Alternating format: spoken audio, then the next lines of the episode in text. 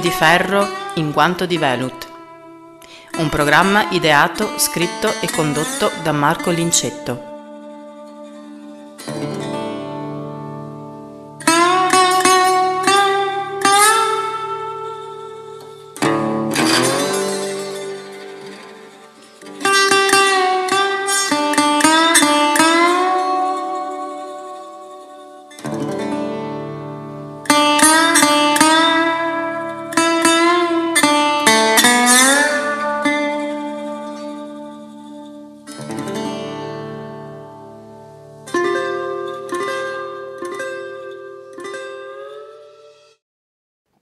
Anch'io ho deciso di parlare dei Maneskin. Beh, eh, diciamo che le motivazioni potrebbero essere due o forse tre. Cerchiamo innanzitutto preliminarmente di capire la prima e quella principale. Ma perché banalmente sono ormai anni che ogni volta che incontro un amico, un conoscente, considerando la mia professione, il mio ruolo, inevitabilmente casca la domanda, ma tu cosa ne pensi dei Maneskin? Allora io ne farei evidentemente anche volentieri a meno di parlare di questo gruppo, anche perché mi rendo conto che nel momento stesso in cui chiunque si occupi del settore musica e dintorni, parlando di qualcosa non fa altro che accrescerne in qualche modo l'importanza, sia che se ne parli in modo positivo, sia che se ne parli in modo negativo. Tuttavia, ripeto, ero un po' stanco ogni volta di dover o rispondere con un no comment, sempre molto antipatico e presuntuoso, oppure ricominciare a ripetere per l'ennesima volta il mio pensiero. Quindi ho detto adesso faccio un video e mando il link e così ho parlato una volta per tutti. Questa forse è la vera e principale motivazione di questo video. Al di là delle battute, c'è poi anche un aspetto più serio, e cioè eh, io cito sempre un grande pensatore, un politologo, un filosofo del XVIII secolo irlandese, che è Edmund Burke. Edmund Burke è noto anche per i suoi aforismi e più o meno vado a memoria, uno di questi, forse il più noto, diceva perché il male trionfi è sufficiente che i buoni rinuncino all'azione è molto guerresco, molto guerreggiante, molto tranchant come aforisma, però ovviamente tradotto, estratta la radice quadrata e eh, sminuito di tutta la sua potenza drammatica, in qualche modo credo possa applicarsi anche alla faccenda Maneskin. E poi una terza motivazione è forse anche la più seria, la più profonda, ovvero che il fenomeno Maneskin a dispetto di quanto qualcuno può pensare, o meglio la maggior parte delle persone può pensare, non è un fenomeno musicale, ma proprio per nulla. Ma andiamo per gradi. Affrontiamo quindi preliminarmente il mio pensiero sull'aspetto strettamente musicale e tecnico della proposta di questi ragazzi, credo romani. La proposta musicale che viene eh, definita sotto il nome di rock, eh, di rock italiano. Uno degli slogan è che finalmente il rock italiano si è sdoganato nel mondo, il rock italiano viene ascoltato, viene apprezzato nel mondo. Ecco, è proprio concettualmente sbagliata. Ed è concettualmente sbagliata per il semplice fatto che i Maneskin non fanno rock italiano. Il rock proposto dai Maneskin, se di rock possiamo parlare, è una ultima, lontanissima derivazione di un rock molto ingessato, molto standardizzato, molto poppizzato, se mi si passa questo termine orrendo che mi è venuto in mente in questo preciso momento, che rispetta tutta una serie di canoni, di cliché internazionali. Una volta si parlava, per ehm, parlare di un certo tipo di musica commerciale americana, della musica da FM americana, ovvero quella musica molto easy listening, molto eh, mischiata, molto eh, pasticciata, con dentro un po' di country, un po' di rock, un po' di pop, un po' di cose eh, tradotte all'acqua di rose e rese masticabili, fruibili per una grande popolazione un po' disattenta e occupata magari a guidare l'auto lungo le freeway americane. Ecco, il rock dei Maneskin è qualcosa di molto simile, è un rock FM, è un rock derivativo di un rock già derivativo, mi spiego. I riferimenti dei Maneskin non sono certamente i riff chitarristici geniali di Keith Richards, non sono certamente le invenzioni mirabolanti di Frank Zappa, non sono nemmeno le colte cattedrali di uno Steve Hackett eh, o di un Roger Waters. Nulla di tutto questo, cioè il rock dei Maneskin non è proprio nemmeno parente del rock, rock, quattro lettere, tutte maiuscole. È invece parente lontano e povero delle evoluzioni povere del grande rock. E adesso dirò un'altra cosa che probabilmente mi farà eh, diventare un po' inviso a tanti appassionati di certi gruppi che pure hanno lasciato il segno. Sto parlando di quel rock anni 80 che viaggia da Bon Jovi a quei gruppi americani che pure hanno detto la loro, nel senso che per l'appunto sono stati i primi a tradurre in modo ancora nobile, ancora musicalmente plausibile, le istanze del grande rock anni 70 e 60. Sì, perché spero sia a tutti chiaro che noi possiamo parlare di rock al massimo fino ai primi anni 90. Poi il rock è diventato qualcos'altro, ha preso i rivoli più differenti, alcuni anche interessanti, ma certamente il rock tout court, il rock col blasone del rock eh, finisce nei primi anni 90, finisce con la scena grunge di Seattle.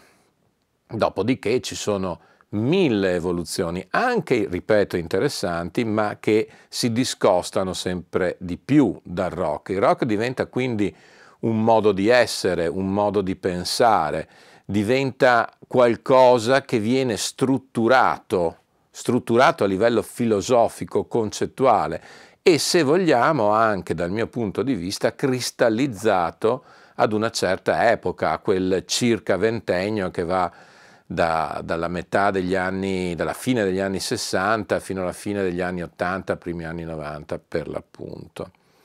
Quindi eh, i Maneskin cosa fanno? Prendono i figli derivativi e già leggeri di quello che fu il rock e ne fanno una versione ancora più edulcorata, una versione ancora più standardizzata, una versione che ha dentro di sé alcuni germi ma assolutamente ripuliti, ridefiniti, rimasticati, così da renderli immediatamente plausibili, percepibili a un pubblico assolutamente a digiuno di quello che fu il grande rock. Già perché questi ragazzi si rivolgono a un pubblico di giovanissimi, non è un caso che alla fine in metra a pensée della pubblica opinione e non solo musicale, eh, indichino questi artisti come l'evoluzione della musica giovane, cioè fino all'altro ieri avevamo il trap, adesso abbiamo di nuovo il rock. Fra l'altro questa è una delle argomentazioni principe dei sostenitori di questo gruppo, dice, eh, vedi, siamo passati da una musica molto discutibile, bla bla bla, ne abbiamo già parlato a lungo, non torneremo ora a parlare del trap e dei suoi derivati, ma dicevo, gli incensatori dicono siamo parlati da una brutta deriva a un ritorno del rock, i giovani finalmente tornano ad ascoltare la grande musica rock. Ecco. Questo è un grande inganno, è una grande bufala, come si usa dire oggi, perché i Maneskin non solo non fanno rock, e, ma nemmeno, tanto meno grande rock. E qui potremmo chiuderla banalmente Ehm, posso aggiungere che tecnicamente sono musicisti basici, cioè sono musicisti che non propongono assolutamente nulla, nulla di interessante dal punto di vista tecnico. Quello che fanno loro lo fanno i ragazzini al primo corso di conservatorio, cioè siamo proprio davanti all'ABC, all'ABC anche un po' rozzetta se vogliamo dire, Non parliamo poi delle, delle, produzioni, le produzioni musicali sono standardizzate, sono di plastica, sono allineate per l'appunto ad una tendenza diffusa che deve rispettare certi parametri anche a questo punto di natura radiofonica.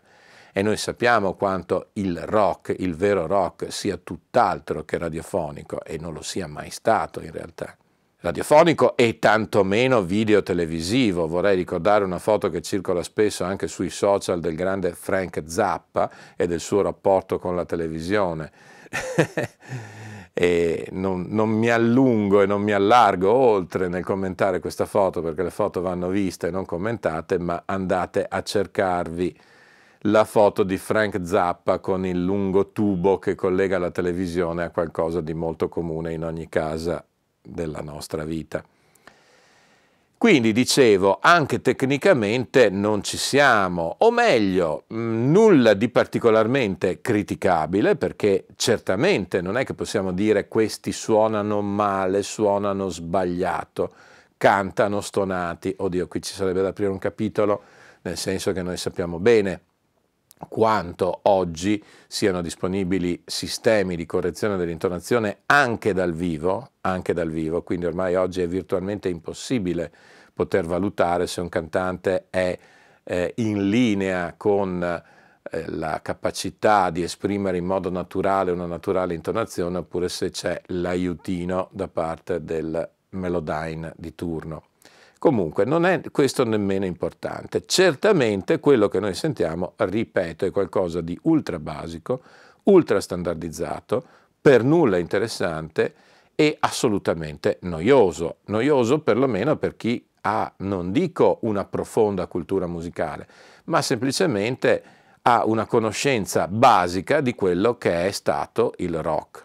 E non mi allargo nemmeno a dire che ha una conoscenza basica della musica Basta avere confidenza con i grandi nomi del rock per capire che questi Maneskin, poverini, non ci dicono nulla di realmente interessante.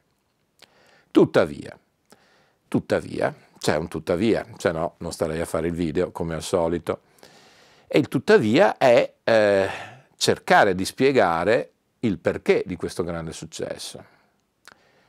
Ora, eh, noi sappiamo come un grande successo può essere nativo, cioè legato a un effettivo interesse, a una effettiva qualità assoluta della proposta che viene fatta, anche alla assoluta originalità, innovatività di una proposta, che magari può non essere in assoluto interessante, ma è certamente così innovativa da risultare popolare e da garantire un certo tipo di successo. Questo è il, è il successo che potremmo definire genuino, per l'appunto il successo nativo. In questo caso abbiamo visto che di eh, interessante a livello nativo non c'è nulla, quindi è evidente che questo è un successo costruito.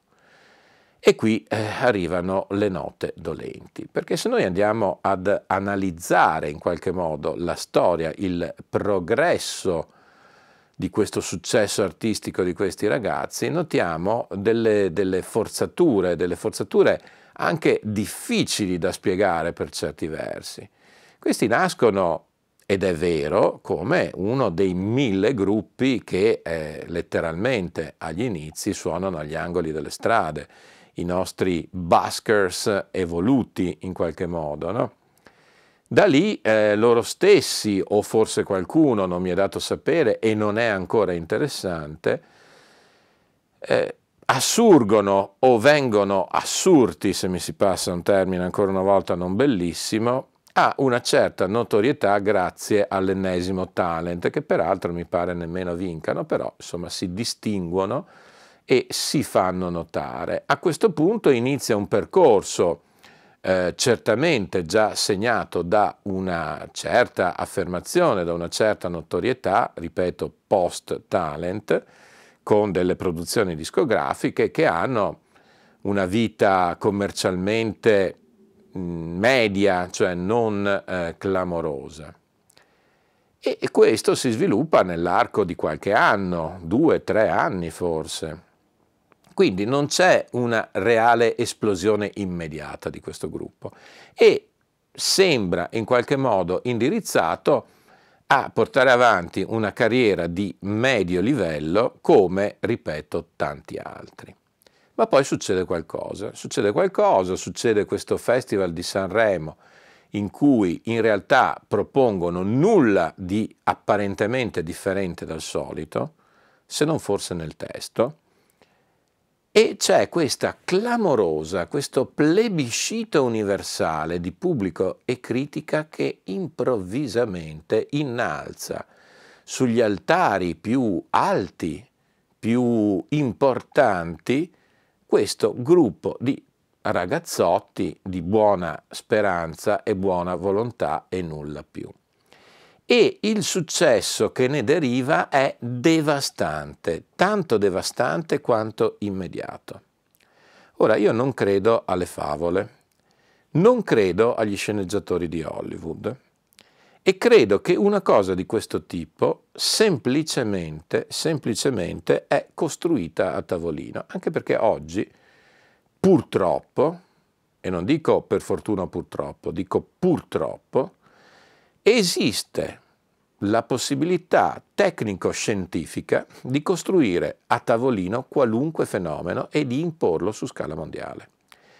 La potenza dei sistemi di comunicazione, la potenza delle modalità di persuasione di massa, purtroppo non solo nella musica, oggi è a livelli inimmaginabili.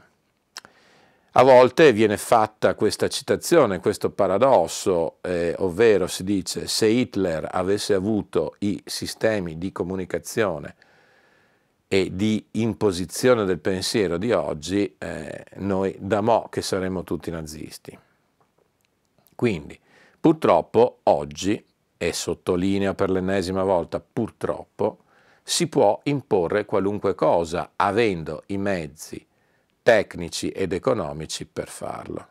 È evidente che non sarà Marco Lincetto, non sarà Manfred Eicher, non saranno eh, piccoli indipendenti a poter fare questo tipo di operazione, ma grandi sistemi multinazionali che eh, pure si occupano ad ampio spettro di comunicazione di massa e quindi non necessariamente alla musica. E qui veniamo all'altro punto dolente, ovvero al fatto che i maneskin di fatto non sono un fenomeno musicale. L'importanza del successo dei Maneskin e il motivo per cui i Maneskin sono stati imposti in questo modo così devastante è semplicemente un nuovo, un altro tassello di quel grande affresco destinato al grande controllo di massa e in particolare al controllo dei giovani. I Maneskin sono la versione corredata di note musicali, strumenti e capelli lunghi di Greta Thunberg. Adesso io spero che ancora qualcuno non pensi veramente che il fenomeno Greta Thunberg sia quello di una ragazzina con qualche problema che per un anno si mette seduta davanti alla sua scuola con il cartellino che dice voglio che il pianeta torni ad avere rispetto della natura. Ecco, se ancora qualcuno crede a queste favole, vabbè, forse è il caso che finisca qui questo video e magari non guardi nemmeno più i miei prossimi, nel senso che è veramente lapalissiano come queste questi, ripeto, fenomeni globali, soprattutto che spuntano dal giorno alla notte, apparentemente, sono frutto di autentiche costruzioni. E lo dico senza nessuno spirito, come potrebbe dire ora qualcuno, complottista, è solo un'evidenza dei fatti, una banale analisi logica degli eventi. Ripeto, i Maneskin sono l'altra faccia di Greta Thunberg, ovvero sono uno strumento principalmente dedicato all'enorme popolazione giovanile che evidentemente è la più influenzabile, è la più facilmente controllabile, è la base di partenza per la costruzione di un nuovo sistema, di un nuovo approccio all'esistenza. È ovvio che i eh, grandi metra pensée, i grandi spin doctor della comunicazione e del potere di conseguenza che sovrintende alla comunicazione, non perdono troppo tempo con Marco Lincetto, non perdono troppo tempo con, eh, una, eh, con quei, quella metà almeno di popolazione che ha maturato idee, ha maturato convinzioni, ha vissuto altre epoche, sanno che noi non siamo il terreno di battaglia d'elezione. Il terreno di battaglia sono i giovani, cioè quelle generazioni ancora in qualche modo da plasmare e da questo punto di vista, ad esempio, è assolutamente inquietante, qui mi sto allargando, ma ormai il discorso è evidente che deve andare in una certa direzione ed è importante che vada in questa direzione. Dicevo, è evidente come ad esempio ci siano uh, delle spinte manipolatorie nei confronti dell'educazione di base, cioè del della, della scuola, dell'infanzia prima, quella che una volta chiamavamo elementare, media e poi anche al liceo, cioè di tutta la parte dell'istruzione preuniversitaria, eh, tali da eh, appunto garantire un controllo sempre più pressante, sempre maggiore. E controllo su cosa? Su quelli che un certo tipo di potere ha definito essere i nuovi parametri dell'umanità. Se noi andiamo a guardare i Maneskin, eh, ci ritroviamo in, in, eh, proprio in piccolo tutti gli elementi, il gender fluid da una parte, e, mh, la lingua, la neolingua, neolingua basata sull'idioma anglofono, addirittura io ricordo di aver visto incidentalmente un'analisi tecnica online sulla capacità di esprimersi in inglese di questi ragazzi, dove si davano i voti all'uno piuttosto che all'altro che a quell'altro, tutti passavano sostanzialmente a pieni voti, un paio addirittura in modo eccellente, come dire tu sei un cittadino del mondo solo se parli perfettamente inglese, cioè se sei perfettamente globalizzato. E il tipo di musica, fra virgolette, che viene proposta non è altro che quella stessa musica che viene imposta ai quattro angoli del cosiddetto mondo occidentale e attenzione, sottolineo del mondo occidentale, che noi crediamo sia tutto il mondo, ma in realtà è per fortuna solo una parte minoritaria del pianeta Terra. E qui apriremo un altro discorso ancora che ci porterebbe decisamente lontano. Però diciamo che certamente c'è questo, questa spinta, questo tentativo di spingere sempre di più in questa direzione di spersonalizzare quindi le culture e le identità nazionali, spersonalizzare le culture e le identità personali e proiettare queste nuove generazioni in questa dimensione globalista, genericamente ma perversamente intesa. I Maneskin servono a tutto questo e ripeto, questo successo che da un festival di Sanremo nel giro di due mesi diventa globale, assoluto, diventa eh, benedetto da nomi certamente non irrilevanti come possono essere Mick Jagger e i Rolling Stones o tutti i grandi eh, eh, rocker o ex tali, perché sapete come io ritenga ad esempio i Rolling Stones eh, passati dall'altra parte della barricata ormai da tempo.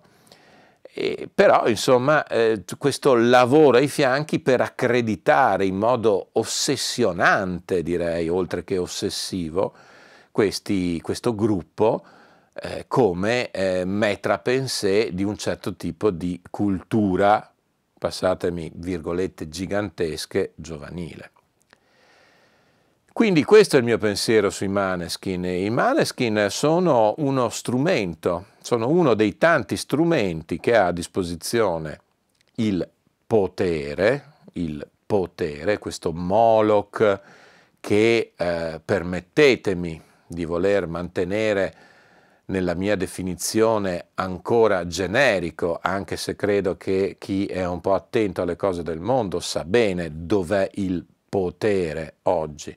Comunque questo potere utilizza anche e proficuamente degli elementi come questi, perché eh, andando a concludere, ritornando a discorsi seri, oggi la eh, dittatura del pensiero, il pensiero unico non si impone più con le armi, è ormai chiaro, è evidente, si impone attraverso questa potenza veramente devastante delle armi di persuasione di massa. Armi che sono eh, assolutamente affinate, affinate nella conoscenza profonda, che deriva peraltro da almeno 100 anni di studi ed elaborazione, ma implementati, quindi eh, stile e tecniche implementate con la tecnologia di oggi e con tutta la potenza eh, comunicativa della tecnologia di oggi. Quindi i maneskin alla fine con la musica non ci azzeccano, cioè la musica è il pretesto per guidare un certo tipo di eh, movimentazione, un certo tipo di pensiero diffuso. E, ripeto, non potrebbe essere diversamente.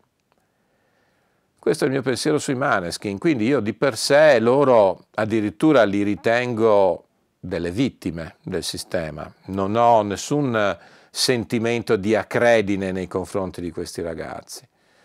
Questi sono ragazzi che suonavano per strada, che avevano i loro sogni, che forse se non, avessero incontrato un certo meccanismo di potere avrebbero sviluppato magari qualche onesta forma di musica. Io non noto in questi ragazzi i germi del genio, sinceramente. Quindi non credo che loro avrebbero né faranno mai alcunché di realmente geniale. Però, ripeto, probabilmente senza incontrare il diavolo alle 5, come è probabilmente capitato a loro, avrebbero condotto una onesta carriera di medio livello, ritagliandosi anche il pane quotidiano, io credo, a buon diritto. Ultimissima considerazione i maneskin sono stati appositamente creati così oppure si è approfittato e si è scelto più o meno casualmente un'opportunità da parte del sistema. Io propendo ovviamente per la seconda ipotesi. Sì, perché eh, il potere ormai sa, sa bene che non deve nemmeno fare lo sforzo di inventarsi il soggetto gli basta oggi guardarsi attorno perché un grande lavoro di eh, così, eh, livellamento della, del pensiero, livellamento della creatività è stato fatto a priori negli ultimi 30 anni. Dal, in Italia dall'avvento delle televisioni commerciali si è proceduto ad un azzeramento della vivacità culturale, ad un azzeramento del pensiero critico. Quindi questo lavoro è già stato fatto, adesso al potere basta andare nel momento a cui ha bisogno di qualcosa nel eh, prolifico prato di nullità create dal sistema e pescare quello che appare più interessante di volta in volta. Quindi eh, certamente i maneskin non sono stati creati a tavolino e in laboratorio per arrivare lì, no, semplicemente a un certo punto hanno detto ok, adesso ci serve questa cosa qui.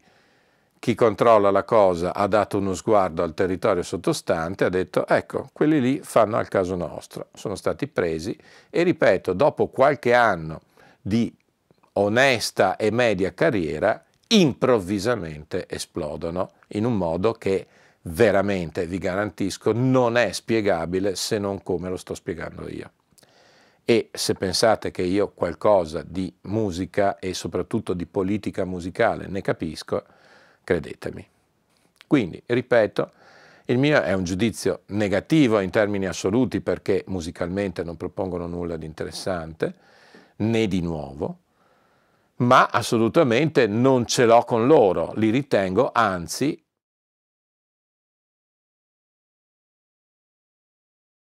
Bene, anche per oggi direi che è decisamente tutto.